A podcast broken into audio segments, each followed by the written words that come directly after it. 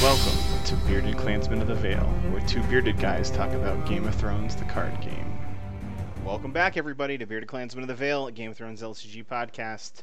Uh, today we're doing a pack deluxe expansion card review, or just like a deluxe review for Fury of the Storm.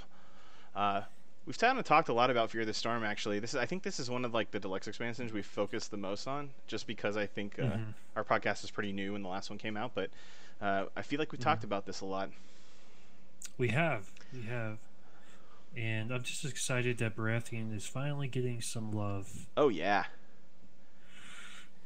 Uh, and So yeah, it's like a it's like a technical kind of love too. It's like the Kama Sutra of of expansions, because like Mhm. the stuff you can do with this set is just bonkers. Like some of the stuff you can do that with the cards that have come out are just insane. Yeah, definitely. There's there's um, a bunch of different combos that are coming out um, with this box that I think is gonna make the game even more interesting and more fun. And the last boss we talked about was, uh, you know, King of the Isles, which was a pretty straightforward, like captains pillaging warships. You got it right. But this Yeah. this one's like got a little bit more stuff in it. So let's start. Uh, you've already seen the first card. Uh, it's Robert Baratheon. It's a seven cost character with a military and a power icon with five strength. Unique, obviously, Lord King and loyal. You know, the king of the faction is going to be all of those things. Renowned, Mhm. and we talked about this card in the preview, uh, but it says after standing phase begins, choose one, and other characters with printed cost five or higher cannot stand this phase, or choose characters with printed cost four or lower cannot, or sorry, characters with printed cost four or lower cannot stand this phase, or locations cannot stand this phase. So, pretty solid control lord, you know. Mm-hmm. Yeah, definitely.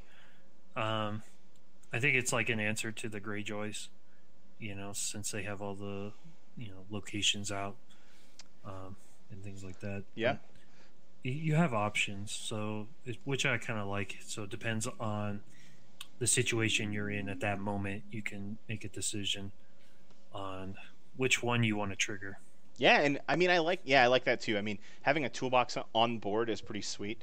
Um, I like the idea that uh, if you get this guy out like turn one with a dupe, you're like pretty solid the rest of the game. I mean, Yeah, yeah, and also I like the fact of like, you know, even though you have the options of doing that, your opponent knows that you have the options, and so that might change, you know, their game plan a little bit. yeah, and it's Uh, also just a reaction, not a forced reaction. So you don't Mhm. have to do it if you got a good board state. Yeah, exactly. So it, it kind of keeps your opponent guessing. I really like this Robert, and I think he's kind of he's better than just old beater Robert. You know, control Mhm. Robert is different than just Mhm. you know make sure you swing with other Robert at the end of the phase. You know. Mm-hmm, So I'm gonna give this guy, I think, like a 4.5 out of five. I I'm really happy with this new Robert Baratheon. yeah, I'm I'm totally not fully sold on it. So I mean, I'll give it a four out of five Sure. because I'm interested in, tr- in trying it. But um, I definitely see some potential where it can be kind of strong. I just see Um, him in like you know he's limiting he's limiting like great halls and chuds and reducers Mhm. first few turns. Then he's limiting if they do manage to get a card out. He's like, okay, you can attack for one turn, but after that, no more. And he doesn't Yeah. affect himself too, which is I think the biggest part. But yeah, I think I'm good with that. Let's do that. Let's do that. Let's do that. Yeah, I'm actually more excited about the next card. All right, the next card is Stannis Baratheon, another seven cost icon, same same icons, military power. This uh, Stannis is seven strength though, not five. Uh, Stannis Baratheon is a unique Lord, King, and loyal, and he also has the R'hllor trait. Uh, he's immune to opponents' events, which I think is redonkulous. um, and as a reaction, after you win a military or a power challenge, draw X cards, where X is the claim value on the attacking player's revealed plot card. So, so like win a power challenge on like against like a you know you win or you die, and like you get a draw too. Cool. You know that's awesome. yeah, I mean, you're at least drawing two cards if you can win um, both challenges, which is not very hard to do With the seven cost, Um, who's immune to events.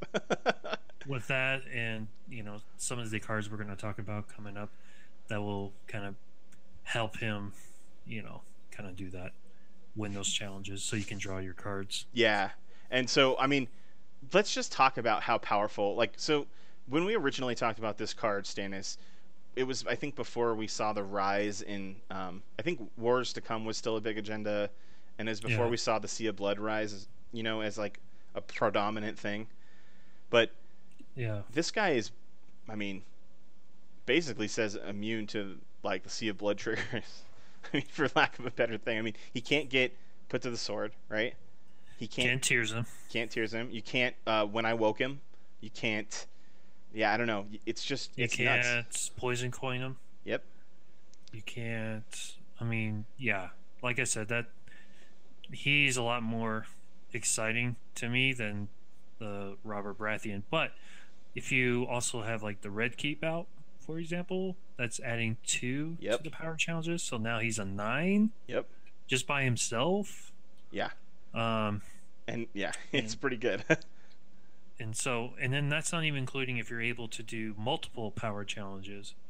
Um, yeah. So like uh, you know, Game of Thrones or is that the one? Game of Thrones? No, no. I'm thinking No. of uh, Clash of Kings and things like that. Those agenda or those plots will help you cool. Uh, well, Cl- Clash of Kings is you only able to do one, but you get to steal an additional power oh, okay. for each for each um, power challenges. So There is an even- agenda that lets you do an extra power challenge. I just don't remember what the name is.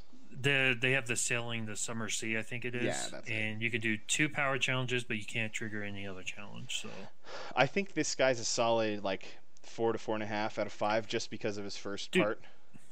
Dude, and then you just you banner it with Rose, with uh, Olenna's informant. Yeah.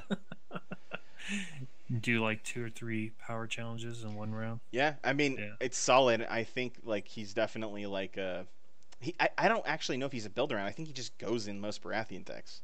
Like. I yeah, you know. I just I just like him, and he has the R'hllor trait. So What is what is the You know. rating? uh, right now, just because he's all about the power, the draw, and he's a seven for seven, I'm gonna give him a five out of five. Yeah, I think I'm 4.5 to 5 cuz like I think his first line's just really powerful right now and even if it's Well- not then his second line is just really good. Well, I mean, even just that, but like immune to opponents' events, like that right there just shuts down a ton of. That's what I mean by his first line. Like that first line there. Yeah, first line. Yeah, Yeah. yeah, yeah. So yeah, okay. All right, next card is uh, New Mill, Melisandre. Six cost with an intrigue and a power icon. Five strength. Uh, Melisandre is a unique but non-loyal character, and she's a lady, and she's got the R'hllor trait. She also has stealth, and as a reaction, after you win an intrigue challenge in one in which uh, Melisandre is attacking, move one power from a character controlled by the losing opponent to Melisandre. Then, if that character has no power, kill it. So, this is the first example of the cards I think are going to get really wacky in this uh, you know expansion because it's a lot of it a lot of the really interesting ones are about moving power. Yeah, like with Sept and um, b- bannering the sun with Deserator. yeah. Um, there's just a lot of like thing uh, yeah so those are cards that'll work well with her ability but i'm just like the, the moving power stuff is seeming to become a big strong thing in this deluxe expansion but talk more about those two and how they're really good with this card well, like Starry Sept, you know, your your goal is to win the power challenge, which is, you know, Baratheon's um, strength. Um, they they primarily thrive in the power challenges, but with her, you know, with the stealth and intrigue, you know, you can take a power, put it on any character that doesn't have the power, let's say, Mhm. and then just attack, and then say, okay, I'm going to remove that power, and then say, oh, by the way, I'm going to kill your, like, say your Vic, yeah or, or um, any other big, you know, guy that doesn't have renown. Um, I was- you know, I'm thinking Balon, the new Balon. Mhm. Um, ashas there's some ashas that could get power Asha, Yeah. Asha's, yeah. If they don't have the one boat, Mhm. um, you know, I'm trying to think of just different characters all around.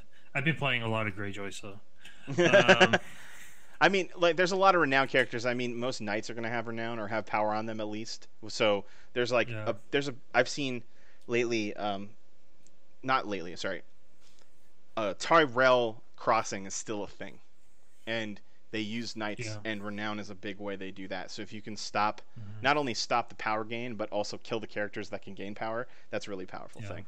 I'm thinking like. I like Mill. Uh, I like Melisandre. I like that she has stealth. Um, I like that Mhm. she doesn't have to win an unopposed challenge to do it, yeah. and I think Yeah. that she's a four out of five for me. Yeah, I would say four out of five as well. Um, she's five strength with stealth Mhm. and a kill effect. Well costed, non-loyal. Yeah, yeah, and with the economy curve we have now, like it's easy. You can see three great hauls in one game. And Oh, yeah. you can get her off for free. So Yeah. um, yeah, she's definitely um, one I'm excited to try out, Heck yeah. especially with the the sun. Uh, and the some of the other cards in this set as well. Oh yeah, yeah, for sure.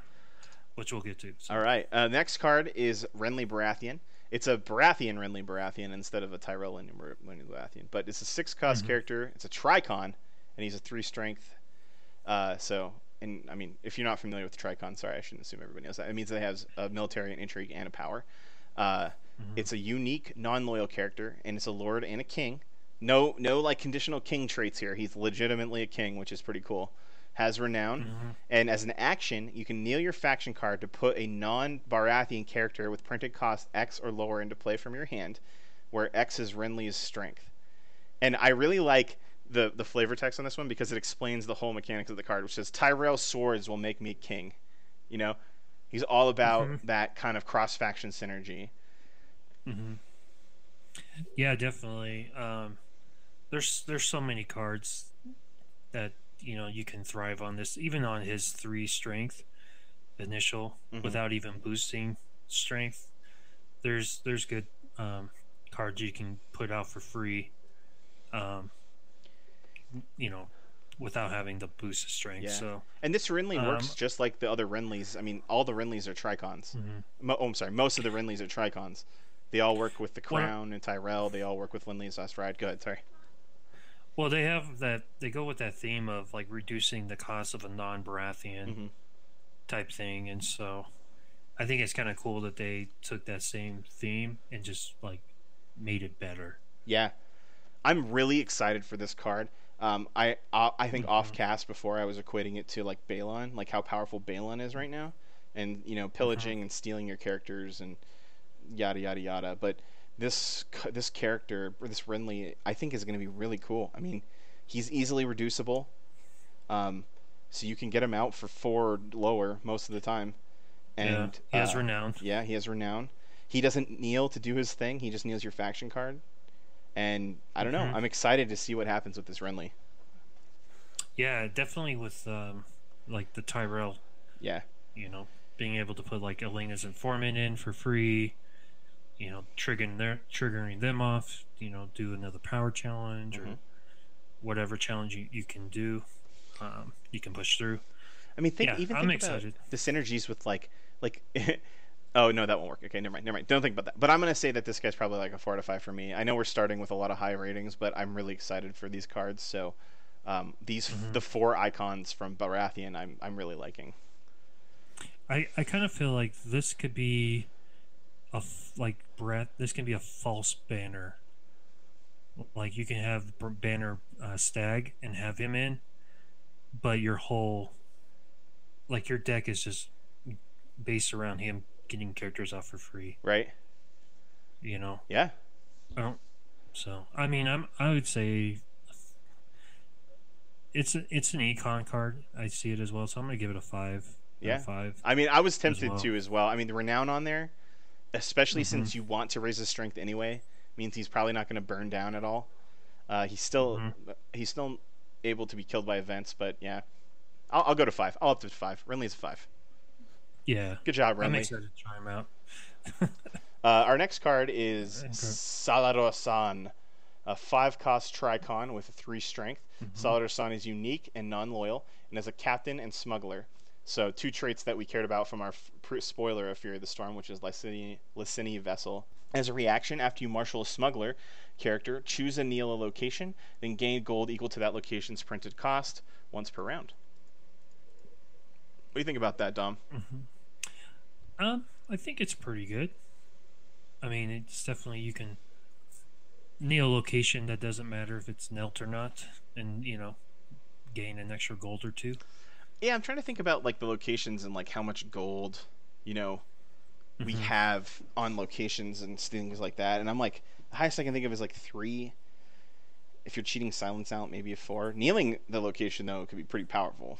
Not getting the gold, but Yeah. I mean, I'm gonna I'm gonna make the safe assumption that it says choose a nil location. and It's one of yours locations. um, it would have to be your own location. No, no, it's Like- not. It's it's choose any yellow location. What? Yeah, that's the benefit of it. Okay. Then I've totally been looking at this card wrong. Then.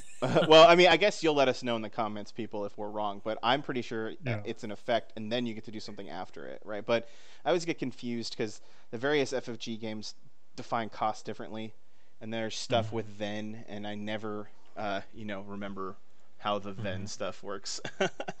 hmm so, but yeah, like, sometimes. yeah. Yeah, sometimes the wording is uh is a little tricky. So the word I just then- automatically assumed it was one of your own, but I could be totally wrong.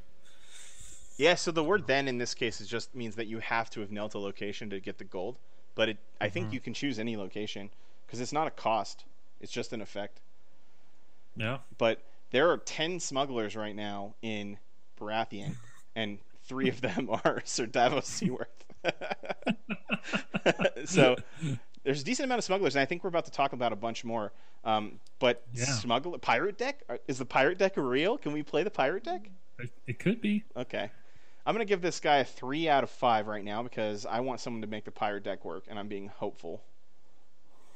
I'll give it a three as well until I figure out this Neil location. Okay. If I just if, want to confirm it. if it does, is it a five? no, I say a, a four. Okay. Okay. A, a solid four. Okay. Solid Son, your art looks really cool. Yeah, Uh, most of the art is really good on this pack. And then we have a new Davos, new Davos Seaworth, who's a knight this time, smuggler, and a 7 It's got Melisandre in the background there. Uh, five cost character, uh, pr- uh, military and intrigue icon with four strength, is unique and loyal. I think. Uh, I think this is a new thing. Oh no, the other Davos was loyal too. Okay, he's got Yeah. stealth like every other Davos does.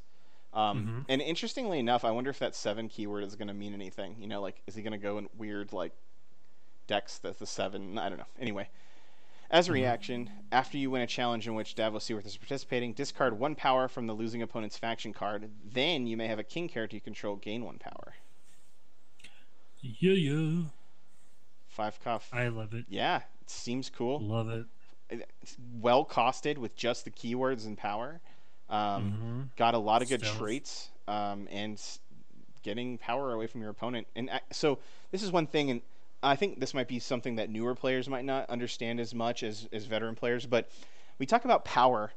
Um, one of the things that's nice is getting rid of your opponent's power or gaining power, right? But either of those two things are going like one direction for one person. What this card allows you to do is what most people consider to be a swing, where you may be only gaining one power, but your opponent is losing one power, right? And while you 15 power is the max you need to win, getting a swing of two is better than just gaining one power. hmm So Well, I also like the fact that you don't need to um, have a power given to a king to take the power. yeah, So, Yep. which is nice because then if you don't have a king on the board, you can still react him I think and take a power away. yeah, I, I think this Davos competes very well with the other two Davoses, um, especially since he really doesn't need anything else but doing what he does already, right? Um, Mhm. The other Davos is when he's killed, return him to your hand, which is cool. Um, which is cool, but Yeah, you still have to play him again. Um, he's a Yeah. four cost, so it's not too hard to play. Not a huge fan of the bypass Davos unless you're running like some super stealthy stuff. But Mhm. it's still really restrictive because it's after you bypass a non-loyal character. So I don't know. I really think that this is my favorite Davos. I I I do too, just because of the fact of you're taking a power. Yep. And you can potentially gain one, because I mean, all in all, it's all about getting 15 power. Yeah, You know, yeah, definitely. and this is just another way of of getting there. So Yeah, and hurting your opponent. hmm And so I think this guy's probably like a four out of five, five out of five for me, just because um, the ability here to uh, to do that is really good, and it's the best Davos so far. Yeah, I'm I'm automatically I'm gonna go five out of five because at some point you're gonna win a challenge, either the intrigue or military, and you're still taking a power away. That's not even including the power challenge you may have already done Yeah, or will do. So I mean, you're automatically taking at least two power yep, from a character yep. Okay, or from your opponent. So I like it. I like it. Uh, our next Yep. card is Alester Florent. Uh, Alester Florent is a four-cost military and power icon character with three strength. It's a unique and loyal character that has the House Florent Lord and Lord traits. Uh, after uh, it says after as a reaction after House Florent character enters play, draw a card, limit once per round. And as an interrupt, when he leaves play, Alester Florent, if you control another R'hllor character, choose and kneel a character an opponent controls. So we looked at House Florent cards, and there's some pretty cool ones. Um, hmm I the once per round thing kind of sucks because there's lots of other cards that let you draw a lot more than that that do Mhm. similar things. Um, his interrupt is kind of interesting. Like nobody hates sta- lo- kneeling a character, you know. Uh, Yeah. But you're not really going to want to kill him for a claim because he's unique. yeah. Well, it just says once he leaves play. Yeah, I know, but that's like the most common way of leaving play: Sure. I mean, you can sack him for March or whatever. sack or discard or bounce him or Yeah. yeah. Uh, I don't know. Yeah, I'm looking at all the House Florence stuff. I mean, there's definitely good House Florent cards. Like F- Florent Knight Mhm. doesn't kill Florent, which is good. Uh, the new Yeah. Selyse, you could do like a Florent R'hllor build. Um, Vanguard Lancer. yeah, Vanguard Lancer is, is a really annoying card with a card we'll talk about later. yeah. Uh, Uh, yeah, yeah. It said Selyse and Sir Axell Florent.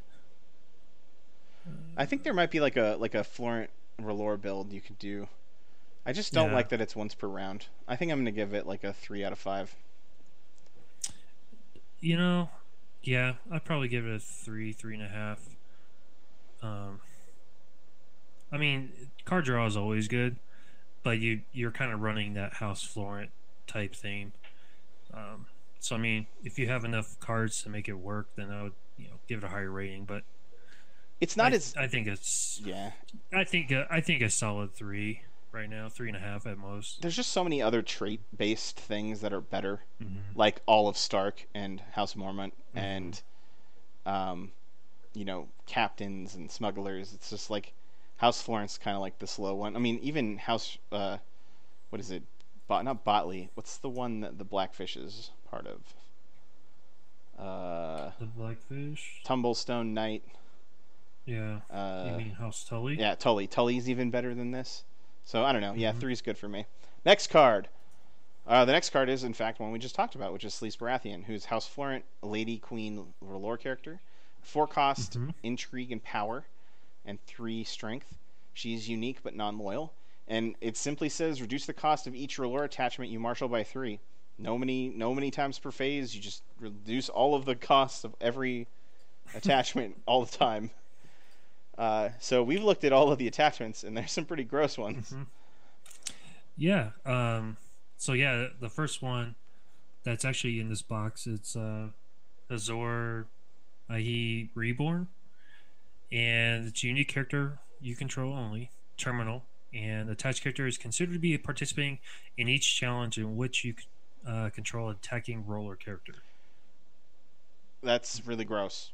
Uh, Yeah, and- we'll talk about that one later because it's in the box. Yep. Um, we have Glamour, which is three costs. Character you control. Uh, it's terminal. Attached character gets plus two strength. Action kill attached character to choose another character you in your dead pile that was killed this phase. Return the chosen character to play. you play that one for free too, because it's three cost. hmm Yep. Light of the Lord, two cost. Um, reaction after the dominance phase begins, stand attached character and gain one gold. Uh, has to be a Baratheon or R'hllor character. hmm Lightbringer, uh, Baratheon character only. If attached character is Stannis Baratheon, he gains renown. after reaction, After st- attached character gains one or more powers, stand it. I'm like Lightbringer, Azor Ahai Reborn, Selyse, Mhm. and re- the new Stannis are nuts. Yeah. You can get six power of Uh, phase with Stannis on renown Mhm. if you win. Uh, Red God's Blessing, two cost. Attached character gains the R'hllor trait and gets plus one strength for each R'hllor character you control. That'd be sick. Um, I don't know that I'm a huge fan of those like cards that just give one strength for each thing. Because like unless you have something to do with all that extra strength, like give it intimidate or you know you're running a sea of blood or something that like cares about that extra strength. There's not like a, Mhm. a there's not a big point to just making a ton of strength. I don't know. That's my thoughts. But read Ruby of R'hllor. Mhm. Okay, Ruby of R'hllor. Three costs, R'hllor character only. Reaction after you win an entry challenge in which attached character is attacking, name a card. The losing opponent reveals his or her hand and discards each card with that name. Gross. That's that's gross. And if you were I paying haven't attention, really played. yeah, go ahead. No, go ahead. I was gonna say if you're paying attention at home, Selyse reduces every single existing R'hllor attachment to zero. Well, just think about it. You do Seen in Flames because you're gonna have the R'hllor character out. Yep. see what's in their hand, then Ruby R'hllor. Name out whatever cards you you know you want because you've seen their hand. yeah, Yeah. it can be gross, but Suffice to say, I think the. I think the yeah I think the the best one is going to be the Reborn yeah. um, one. So, anyways, back to the box. So yeah, the Selyse Baratheon, I think, like, is one of those cards, in my opinion, that's super duper duper mega good. She's like a five out of five in the deck that's running like the R'hllor attachments and R'hllor cards. She's like a zero out of five in every other deck. Yeah, I mean she's she's all right. I mean four cost three strength. Not as alright as like, but she's basically just a vanilla. It's like four cost, two two bicons, three strength, and she's Yeah. unique. Yeah. Okay, well let's go on to the next card. All right. Uh, ratings though, um, did you have a rating on Oh. her? Um, if you're going, if you're playing a lot of attachments, uh, particularly R'hllor attachments, um, I would say she's probably a four, three Okay. and a half, four. Okay. Yeah, she's she's really good at that. I mean, if you're gonna run them, but yeah. All right, next card, Griffin Roost Knight. That's a really cool name, by the way. Uh, four cost character with a military and a power icon of four strength. Griffin's Roost Knight is a non-unique, non-loyal character who's of a house we've never heard before, House Connington, and a knight. And it says interrupt when a challenge phase ends. If you have not lost a power challenge this phase, stand Griffin Roost Knight. Hey man, dominance like it. phase Baratheon likes dominance phase. Yep, especially with the painted table. Yep. I mean, this card really just likes the Baratheon dominance win game, where you can like Mhm. kneel everybody, and this guy helps you win dominance. So, I mean, in that deck, I think he's like a three or four. I mean, he's equally costed. He Yep. has two icons. Yeah, four or four. Yeah, I would give it a, a four, Okay. five. Cool, easy, easy peasy. Griffin's Roost Knight, Mhm. good job. All right, let's go on to Dale. Dale Seaworth, a three-cost character with a military and a power icon. Three strength. Dale Seaworth is a unique, loyal captain. Uh, after you marshal Dale Seaworth, choose a Baratheon location in your discard pile and return it to your hand.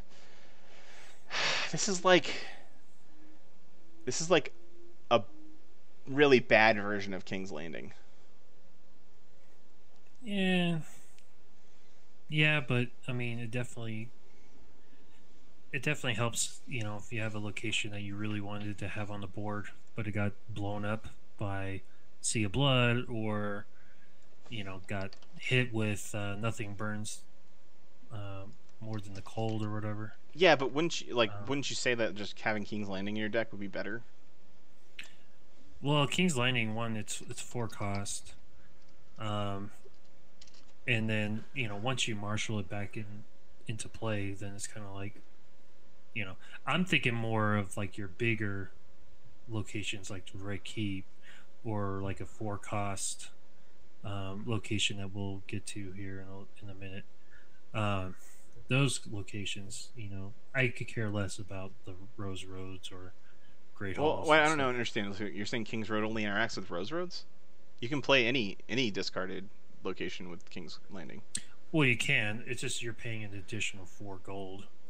Well, yeah, but then you can discard and it, it pays for itself after a while. Because if you like, what other card can get you back locations besides Dale? I don't know. I think Dale's like, if you're gonna run Dale, I think you should just run King's Landing, and Dale's a two out of five for me. I don't I'm see actually- a single Baratheon location that discards. Oh, Well, I- Spear of the Merling King. Sorry, go ahead. Mm-hmm. Um, I, you know, honestly, I'm gonna give it a three. Okay. Because I think it has good, it has good numbers. The reaction is good. If for some reason you got hit with, you know, nothing burns the, like the cold or whatever, or um, blown from put to the torch, kind of thing. Um, I definitely wouldn't be running three copies, but you know, maybe a one of. Okay. All right. So. Uh, Sir Emery Florent is another Florent knight, and we didn't mention this guy when we talked about the other Florent. Uh, three cost Mhm. character with a military and a power icon. A two strength, unique, non loyal House Florent knight. As an action, you can kill Sir Emery Florent to choose an opponent. You may sacrifice any number of locations. For each location sacrificed this way, that opponent must choose and kneel a standing character he or she controls. I mean, maybe he works well with Dale. well, I was thinking King's Landing, but That's yeah, me. Well, me too. But again, then like I guess you have two. I guess right, Dale and King's Landing. yeah, Okay. but This card is just Yeah. not good. Like I, I don't know. I don't like him at all. Because your your opponent's choosing the location. So like, if you don't set this turn up the right way, this guy's just dead. He doesn't do anything, hmm and you have to kill him. yeah, Mm. yeah. I mean, it's not. I think it'd be better if you're able to choose Yeah. to kneel which character, hmm um, than having your opponent choose because, you know, if they have multiple characters standing, of course they're gonna kneel the, the weakest one. Yeah. which is going to cost you to sacrifice more locations. Mm-hmm. So, um, This guy's like a one out of five for me. I don't really like him. yeah, I mean, I, I'd probably say, yeah, probably one or two. You know, Moving I on. mean, No, go ahead. yeah, no, I was just saying he'd be. I feel like he'd be a little bit better, even if his stats were three for three.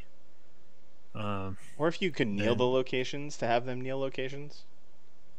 maybe I don't know, but I I just think honestly it, it'd be better if you were able to choose the character instead of your opponent.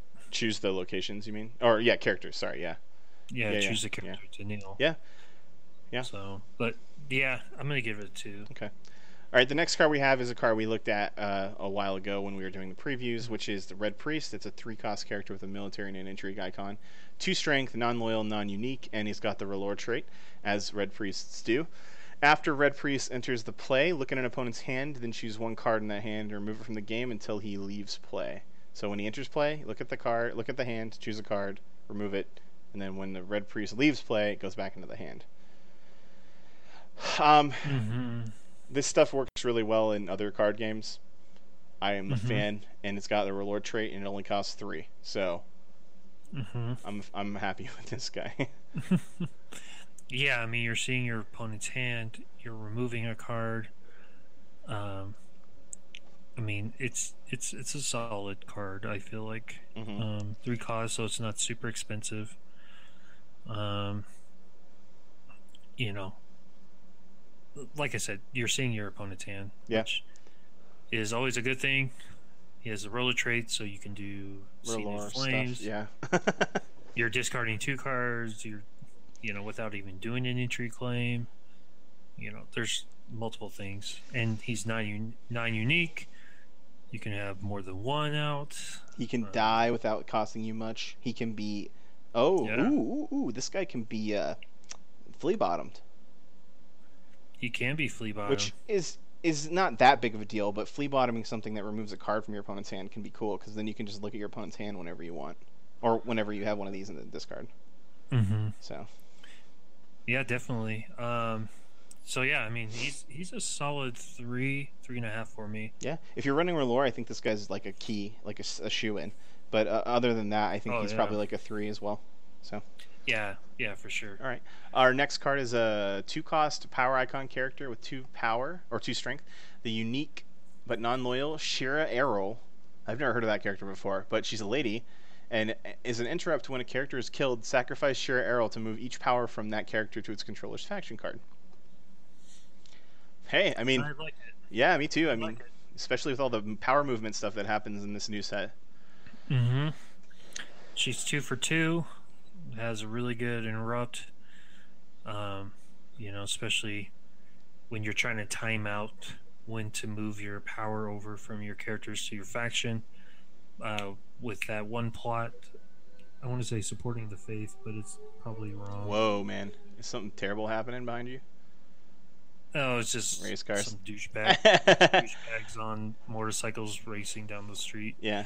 Um, I agree with you. I think I think you're right. I mean, there's a lot of cards that make this card really good, and especially since it's a counter to a lot of removal, like Put to the Sword, Military Claim, Valar, Valar, stuff like that. Mm-hmm. Yeah, so I mean, I, I think she's a good, probably uh, three and a half, four. Yeah, me too. Um, I say three and a half. Mm-hmm. Yeah. Anytime you can save your power, that's good. Yep.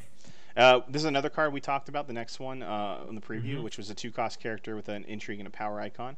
Two two strength. Acolyte of the Flame is a non-loyal, non-unique ally of her lord character, and it's a reaction after the draw phase begins. Kneel Acolyte of the Flame to look at the top two cards of an opponent's deck. You may put those cards on the bottom of that player's deck. Hot diggity. I like it. Do you like to look at the top six if you have three of them out? you know, that's that's a good question. So there's a mechanic in Holy. um, in Magic the Gathering, and I, I know I do this sometimes, but I'm going to do it now, called Scry. And in that game, Mhm. they've equated scrying to about drawing half of a card, right? So Mhm. if you can say, "I this is a card I don't want," and put it on the bottom, that the mathematicians of the world have agreed in Magic the Gathering that's worth half of a draw. If you if I don't know if it's the same in this game, but being able to, to tell your opponent and know that they don't get to draw what they want to, and to be able to manipulate the top of their deck, is a really, really, really powerful thing. Mm-hmm. So, Mm-hmm. uh, Um. Yeah, so I mean, it's a it's a good card. Um, I think it's like a three out of five, four out of five for me because you have to kneel it at the beginning of the draw phase. yeah. I mean, I would I would probably say three and a half. Three and a half. Okay. Um, I mean, if worst case scenario you didn't want to do the reaction, she's still two for two. Hell yeah. You know, you can still use her for the intrigue and power if, if you're kind of low on the intrigue side. Yeah. Um, but just having that reaction is always nice to see what, even if you don't put them on the bottom, you know what two cards they're getting. Yep. So, which just feeds into the whole I know what you have in your hand kind of plan. Yeah, the new heavy Theme. Baratheon control, which is like make sure the Mhm. characters don't stand, make sure they don't have the cards to play, yada yada Mhm. yada. So agreed. Okay. Mm-hmm. Uh, our next card is called Bastard of Robert. Well, that's not specific. Uh, two cost character with a power icon and one strength. Bastard of Robert is a non-unique but loyal character. As an ally and a bastard, when you control Robert Baratheon, reduce the cost of Marshal Bastard of Robert by two, so it comes out for free. And as a reaction after Bastard of Robert enters play, if you control a king, uh, draw a card. Hmm. Interesting. Yeah, I think it's okay. Well, a free character that lets you draw a card as a, an icon to block for, that is Yeah. one of the icons that your deck doesn't want to lose a challenge for. uh, if you want Mhm. to trigger all those power effects, like you know, red keep or whatever the keep is, Mm-hmm. and uh, you want dominance and things like that. I guess this isn't playing to dominance, but winning power challenges, uh, that's cool. Free, free fodder for uh, military claim is awesome. Yeah. Yeah, I mean, if you if you can get her out with uh, Robert Baratheon already out, then yeah, I would say that's a good trade off. I mean, it's not super, it's not expensive either. Would you, know, pay one gold to draw a card off flea bottom with this card? Uh, yeah. Yeah, yes is the answer that I would think. Yes, yes, I would. I think it's So- pretty sweet. Yeah, I think it's it's a good card. Like it, it- like I said, anytime you can draw a, a card that allows you to draw a card is usually a, a good card. and the cheap cost of this card is prone to jank. I think so. I'm gonna give it like a Yeah. three, four out of five, just because I want to see someone build something really cool with it. Yeah, I would I would probably give it like a three. Okay. You know. Yep. Well, uh, one of the I think the last or second to last character we have is the Wily Smuggler, a two-cost character with a military and power icon with one strength. Wily Smuggler is a non-unique loyal character that has the Smuggler trait. As an action, you can choose one card from your hand and place it on the top of your deck. Then, at the end of the phase, draw one card. I freaking love this card. Okay, I need to understand this better. You choose a card from your hand and put it on top of your deck. Then, at the end of the Mhm. phase, you draw one card. Yep. So, why is that something I want to do? Okay. Follow me, young grasshopper. You're low on cards. You have a really good card in your hand. You lose an intrigue. You put you do your action. Put the card that you don't want them to grab on top of your deck. Then at the end of the phase, you draw it. So you still get to keep that good card. I can see if that. it's a good character or an event or an attachment, location, whatever. It's like I really need to keep this card. I'm gonna put it right on top of the deck. I don't need it right now. That's fine. I'm gonna draw back into it later. I think the thing I like the most about this card is how they made the flavor come through. Like you're Mhm. smuggling a card back to your hand, which is kind of funny.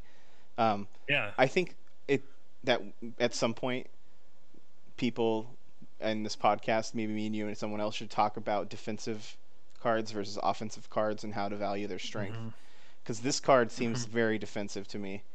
Um, In Mhm. terms of Oh, like yeah. you're you you're playing this card just because you really want um, people to you really want to protect what you have, and in some card games that's a very one-sided card to pick. Like you wouldn't want this in your hand while Mhm. you were winning, because you're not really worried about losing an intrigue. So it's just a dead card or it's like fodder. I guess at the worst Mhm. case scenario it's military claim, but I don't know. I, I don't know about this card. I was gonna say Old Town. Is that a loyal Tyrell uh, location? I think so. Um, I think so, but let's check. Yeah, yeah. It is. yeah. So you can't play both of them, but I'm, I was Ugh. I was thinking of maybe like like I don't know, figuring in a way to draw the cards back. I mean, play this card and then play the bastard, and then you get to draw an extra card at the end of the round, right? Stuff like that. Yeah. So Yeah, I mean, if if you're wanting to get the card back before the phase ends, for sure. Well, I'm not thinking about it in terms of protecting the card. I'm trying to think about it in terms of how this lets you draw more. Like, you play cards that then mm-hmm. are getting you to do more, but every time you think of it, it's always a one for one. Like you're putting the card back and you draw the top card, unless you can shuffle your deck Mhm. somehow, right? All right. Uh, next card we have is the first location of the set. Uh, the Stormlands is a location that's four cost and it's a loyal location that's unique. It's a Westeros location as well. And it says you may initiate an additional power challenge during your challenge phase. Hey, there we go. There's another one that does it. Mhm. After you win a power challenge, kneel the Stormlands to choose the standard participating king or queen character. Love it. It's really cool. Also very expensive, but really cool. It's totally worth it. I want to kneel this with that with uh, Salladhor on.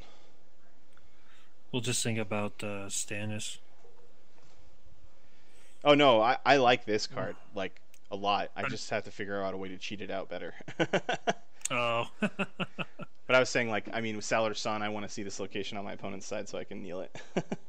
and actually, I would kneel this as, I would kneel this. Oh no, I wouldn't. Okay, never mind. Uh, well, you would just uh, you would just uh, just do the Robert Baratheon one. Just wait till use it and then say, okay, you can't you can't nail it. yeah, that's true.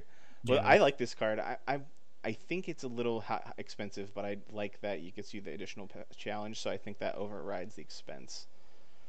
Yeah, I mean, it gives you an additional power challenge if you want, um, but also it allows you to restand a character or restand a, a king or queen if you win a power challenge, which then helps you go right back into the second one. I really want to figure out a way to play this without it hurting your econ too bad. Do you just play it on Mm. setup? I mean, because it's not going to help you right at the beginning of the game when you don't have any characters, really. No, I mean, I don't know. I just feel like with the economy out right now, like certain houses, Yeah. banner houses would you know really kind of help um, even out the curve Sure. uh, with that. And uh, I want to make a deck that allows you to do try to do as many power challenges as you can, like like maybe banner it with the rose, and like put in three efformants and Yeah. some events that allow you to do an additional power Well, or like superior or relentless assault would be cool. Relentless assault. Um, You could even do like superior claim to just get more from the power challenges. I think that would be sweet. Yeah. Actually, that's a really cool deck like it'd just be kind of like a rush, Mhm. a power rush. where you just rushing by being able to do like five power challenges a turn. Yeah, right. I, I think this guy's probably like a three and a half to four to me because I think it's really expensive, but I want to see it work. I'm gonna give it a four Okay. because it's a four cost. I get it. All right. Our next location is called Cape Wrath. It's a two cost location. It's a unique and loyal location. Again, it's another Westeros location. It's like the Baratheons are from there. Uh, during a Mhm. power challenge in which you are the attacking or defending player, raise the claim value on your attacking player's revealed plot card by one. So, this was one I think that I saw some people talking about online. This was either I think it was maybe spoiled by another podcast or something, but very interesting um, because you could potentially have claim two during power challenges, but your opponent also does, Yeah, or three. Or it. Yeah. hmm Yeah, it's definitely one of those. Um, I don't know. It. I don't see it being an issue defending Neither do I. p- power challenges with with uh, with Baratheon. Especially if you go first and have additional power challenges, hmm because then you're like attack one, and then you do a second, like you know, a second one, and it's like, oh god, they're out of characters to block power challenges. So not only can they not attack, but they're like still trying to block all your power, right? Yeah, and I mean honestly, if you pair it up with Stormlands, you know, you do your two power challenges, you have two claim, you've just gained four power from them, and that's not including any unopposed or renown you already have on the board. Mm-hmm. So I, it's, I think it's a decent card. Um, This card I, I think, I like a lot. Yeah. yeah. I mean, at first, when you first look at it, you're like, "Oh, I don't want to give my opponent an additional claim on during power Mhm. because that kind of defeats what I want to do." But you know, you just got to look at it like it's okay. You can, you know, you can defend the power challenge, and they have like attachments that, you know, say that they don't contribute strength during power challenges, your opponents, or give them negative one strength, or Yeah, like stumbling drunk or whatever that card is. Yeah, I got you. stumbling drunk. Yeah, yeah, and so there's there's other cards you can do to help with that. Red Keep gives you plus 2 Mhm. um, for power challenges. Yeah, I think this card's yeah. pretty cool. I, if this, I think this card actually without Stormlands is still really good. So I'm thinking, I think I'm gonna Mhm. give it like a four. Um, it's well costed. I like Mm-hmm. additional claim, and it's something that Baratheon already wants to do. I'm just glad it's not a warship and it's loyal. I, if it was a, a warship and was loyal, I'd still be okay with it. But I, the yeah, if it was an unloyal warship, I'd be pissed off. Yeah, exactly. What's your rating? You know, um, I'm gonna give it a I'm gonna give it a four. Okay. All right, uh, Lycian Galley. Uh, did we actually review this one already, or were we waiting? did. Okay. What, what what did you remember? What we said about it? I mean, I know we reviewed it, but did we give it a rating? I I said it sucked. I think this is the pirate card, so I'm I'm I'm not going to read through it. Lycian Galley is another card we already talked about. It's a one cost. You kneel Mhm. it to give a smuggler or plus one strength and give something stealth if it's a captain or smuggler. I think in the pirate deck I want to build, it's five because I love it. But in any other deck, it's like a two. Yeah, I mean, if you're running a, a captain or smuggler deck, by far, you know, it's gonna have the higher rating. Mhm. You know, you're gonna see more use out of it. But other than that, it, I give it like a one. yeah. Okay. Like, All right, and then we have the card, the card that was foretold, three cost attachment, the Baratheon loyal, uh, and it's a legacy and R'hllor traded. It's a Mhm. unique character you control only, terminal. An attached character is considered to be participating in each challenge in which you control an attacking R'hllor character. Whew, man, the I I just want to say like this card has the coolest interactions with some of the cards we've talked about today. Mm-hmm. I love the fact that that's the case. Um, it doesn't do a six power Stannis, like I said earlier, because Stannis won't be participating in every single defending challenge. But if you have a standing Stannis that's atta- equipped with Lightbringer, that means that you Mhm. have a like what seven, eight power, nine power maybe, like like character that's just always participating in challenges. Yeah, exactly. Lightbringer Um, adds. Oh, he doesn't get any strength. Okay, Lightbringer doesn't have any strength, so it's a seven cost renown character that can stand as soon as it renowns once per phase. Well, yeah, and then they have that warship that gives Stannis intimidate too. hmm I Oh, I think this card's like a five out of five in the Selyse Rel- R'hllor deck. Even if it's not in that deck, I think it's like a f- three and a half or four. I'd pay three for this. I would. Um, I would pay three for this. Um, I'm with Selyse five, without four. Or actually, no, five, just five, all across. Live it's it. Such a good card. Love it. Okay. Awesome. Yeah. I'm so excited for this card. I'm so excited to be pissed Mhm. off when I see this card on the other side of the table. uh, now to our, I think our favorite thematic card, Hunting Accident. Yeah. It's a two-cost attachment that's loyal, and it's a condition. It's Ambush three, and it says Terminal, Mhm. and it says attached character cannot stand, and it's got Robert Baratheon dueling a pig. That is awesome. oh, that's awesome artwork. Yep. Um, yeah, I really like this card. It's so it's so like mean. I I love it. It's like it's even more mean than like Ward. Yeah. Yeah, I uh, yeah, it's cheaper. You're taking a, a big character out of the game. You can like You do know. it. You can ambush it, so they're like not sure it's coming. you can get more than one out at a time. Yeah. It's not unique. Not being able to stand ever is ridiculous. Yeah, this thing is getting like three out of three. Uh, cop three copies Yeah. in my deck. I mean, the only downside is it's a condition, which is the potentially most easily removed uh, attachment in the game, but only with, you know, uh, Maester, not Maester Aemon, but the Maester from Yeah, Baratheon, sure. Yeah, Cressen. Cressen.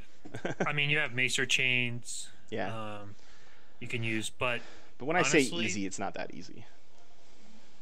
What I will say is this card will get people to start playing confiscation more. Yeah, it will. I think it's a deck. five out of five for me. Yeah, I'm gonna I'm gonna say five out of five because you're not standing your character. I would So- love to put that on like an Asha. Oh gosh. Yeah, exactly. Uh, and the cool thing is you can ambush it, so it's like, oh hey, you don't know that it's coming. Bye bye. They are never standing again. I love that most um, Night's Watch can never have hunting accidents. I know, right? right? They're just too like- good at like they- hunting. Yeah, they know how to hunt. I guess. All right, our next card is called the Warhammer. It's a one-cost, non-loyal attachment, non-unique as well. It's a weapon, and it says if attached character's printed strength is four or lower, it gets plus two strength. If attached character's printed strength is five or higher, it gains intimidate.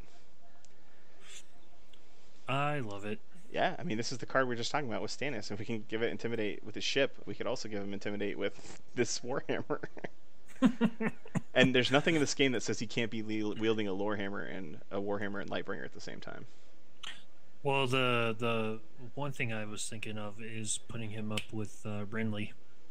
Yeah. Oh, that'd be so cool. You boost his strength because he's from a three to to 5 Mhm. And then he would gain intimidate. So now you're able to put a No, five it's it's lower. printed cost, so he doesn't gain intimidate because his Oh, printed cost mind. isn't. And actually, he wouldn't Never gain the plus two strength anyway. Oh no, he would gain the plus two strength. Sorry, but not the intimidate. But I think it's cool Okay, because well that's yeah, that's fine. yeah, I'll take that five cost or lower character you could put in for free. yeah, I'll take it. yeah. And uh, it, I like that it's uh, it's both right. So this puts intimidate back on Robert as well because the new Robert I don't think has intimidate. Uh, No, see. I don't think it so does. that's kind of cool. I like that it has that kind of dual purpose, right? Yeah, exactly. All right, let's say Mm. three and a half to four for me because, I mean, I don't know. I'm not really. I I have a hard time valuing attachments because I don't ever run that many. hmm So Um, I'm gonna say I'm gonna give it a four okay. because intimidate can be really strong. Yes, it can. and so All right. I, I like that. All right, let's do the first event. All right. This is the one that probably we'll talk about the most. It's called the Cask of Ale. It's a zero cost event. It's non loyal and non unique. It's a song, so you can pull it out with all the song stuff that's in Tyrell. It says Mhm. "A- reaction after you win a power challenge. Choose two cards controlled by the same player. Move up to two cards from one of those, or sorry, move up to two power from one of those cards to the other. So the basic basic version of this is you could choose to move two power from a character to your faction card because that would be a way to secure power off of a character that could die. You could move Mhm. power off of a faction card to a character that you knew you were about to kill after you win a power challenge. Um, you could Yeah, also Valor. yeah. Or if you're going to use an effect, like if you win by, like, f- something, do something that kills a character, there's a lot of ways, but yes, exactly. Um, you could set up the Melisandre kill with this, and then from the next Mhm. challenge. You could move power away from a character that gets stronger if it has power on it, um, or maybe to one that's easier to kill between the two characters. You could move power from one of your characters that's easier to kill, vice versa. The most complicated one is the one I'm going to let Dom talk about because he explained it to me. so the word on the street is that this event allows you to take two power from your opponent's faction card and place it on their plot card. And once that round ends, they lose the two power because they control the plot card. And so this card with that Vanguard Lancer we talked about earlier from House Florent, who when comes into Mhm. the battlefield discards a card, a power from the card, faction card or character, can be pretty Mhm. degenerate because a three power loss is pretty hefty, and Mm-hmm. um,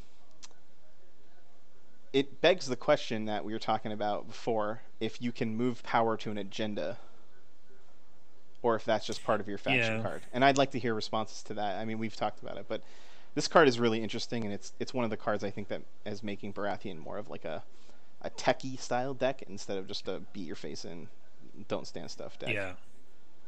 Yeah, I like the the sneakiness behind it. hmm Um, I you think know, this and is it's zero cost.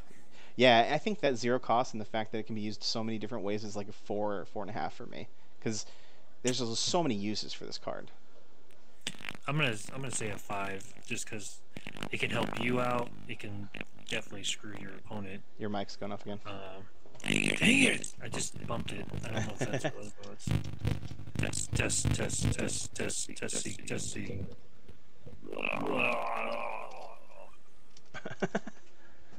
that was Hey, we're almost, we're almost done. we are we're close. I can feel We it. have, we just have one more card after this. Oh really? No, we have to do the plot too. Oh yeah, oh yeah, on the plot. That's that's true. The plot. The plot thickens. Your voice does sound cool when you do that. Is it because my mic's messing up? Yeah. Or... Oh. Maybe you can put it in the podcast. Sounds like you're like a demon who's gonna come get me through like the phone. All right, your mic's Nope. good. oh. So just say it. say what you rated it again. Uh, I'm gonna say a five out of five because it can mess you, your opponents up. It can help you out with moving power over. If you're expecting a valor to come or certain reset to come, Yeah, and it, I mean, this is this. There, people are talking about a, a deck called Cancer Lancer, which is like just a bad. Generally, when people talk about decks that are Cancer in a meta, it means that they're they're just not fun to play and they're killing it. Um, this this card may be the cause of something like that in the future, and it's by far the most discussed, I think, in most venues right now. So, if you want to read Mhm. more about it, go to any of the places that we go to. You know, like Mhm. Facebook, Yeah Got Cards, whatever. Our next card Mhm. is called Nightfire Visions. It's a zero cost event that's loyal and non unique. It's got the R'hllor trait, and it says play only if you control a R'hllor character. It's a taxation action. It says name a trait. If an opponent reveals a plot card with that trait during the next plot phase, draw three cards. I like it. Yeah, I mean, if you're really good at this game, I think this card is awesome. if you're good at the game. Yeah, because you kind of need to. That's the one of the like heavier aspects of this game is knowing when your opponent's going to play a plot. Yeah, I mean, definitely. Or you can just name a, a you know, like you're thinking like, oh, okay, I have a really big board. They don't. They're probably going to do a reset. So I'm going to name one of those traits and say, okay, you can't play that. Or if you do, then I'm allowed to draw three cards. Or if you're playing against Kings of uh, Winter, Yeah. which I've been noticing is becoming more of a thing, I automatically just say Winter. Then you're going to force them to potentially play a different plot because they don't want you to draw three cards. They want you to draw three cards because they're gonna make you reserve like three. I'm just kidding. Uh, yeah, that's a good point. You can choose winter and you can choose summer. That's kind of cool, actually.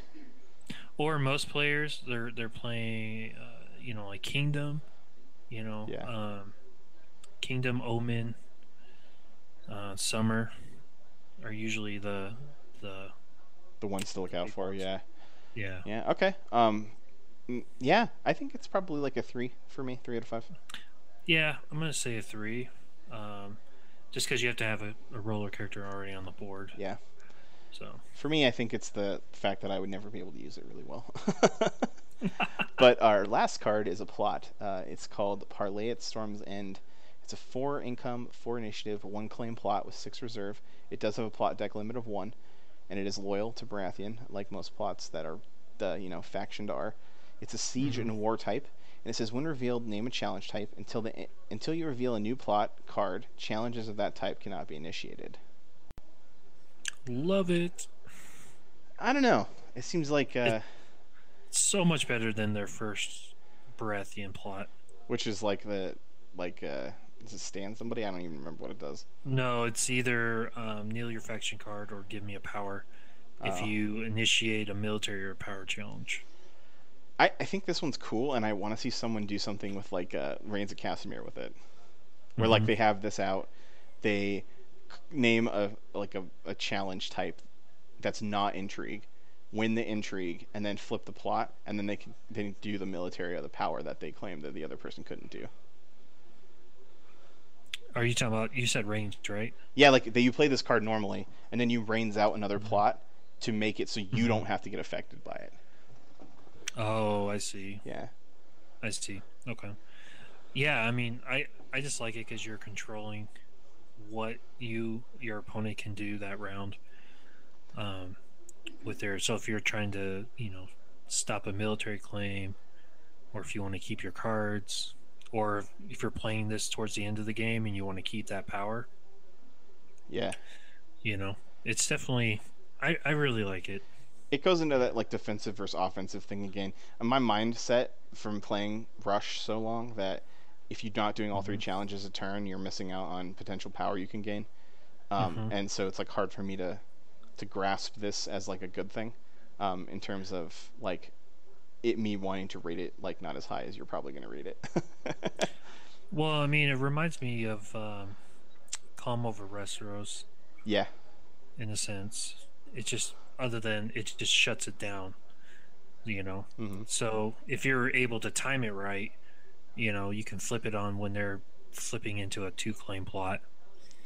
yeah, and that yeah. So Or that's it's, it's so yeah. I agree. It's probably really good if you are if you're good at the plot game. So Yeah, I mean, I'm gonna give it a four, I think I'm gonna give it a three right now. three. Yeah. Yeah, I mean, I could be totally wrong, but I like it has four initiative, six reserve, four gold, so it's it's Yeah. decent. It's no we take Westeros. No, No, I'm just no, kidding. It's not. All right. Well, uh, that's all for the Baratheon side of the box. Uh, tune in or stay tuned for when we do the non-Baratheon Mhm. cards out of the Fury of the Storm. Thanks for listening this whole time. If you listened, uh, I hope you enjoyed it and you enjoyed our ratings. Uh, that used to be just made up, but now they're becoming more official. So you know, you sticked around long enough to where it actually matters. Good job, everybody. yes, exactly. Thanks for staying with us, uh, part of this journey. Yeah. Um, like, comment, subscribe, and uh, you know, if you got any good deck ideas from this box that you want to share, let us know. We'll talk about them if you want to come and talk about them. Yeah, definitely. See you next time. All right, see you guys. Bye. Thank you for tuning in to Bearded Clansmen of the Vale, a Game of Thrones LCG podcast. Come back next time where we talk more about the Game of Thrones the card game.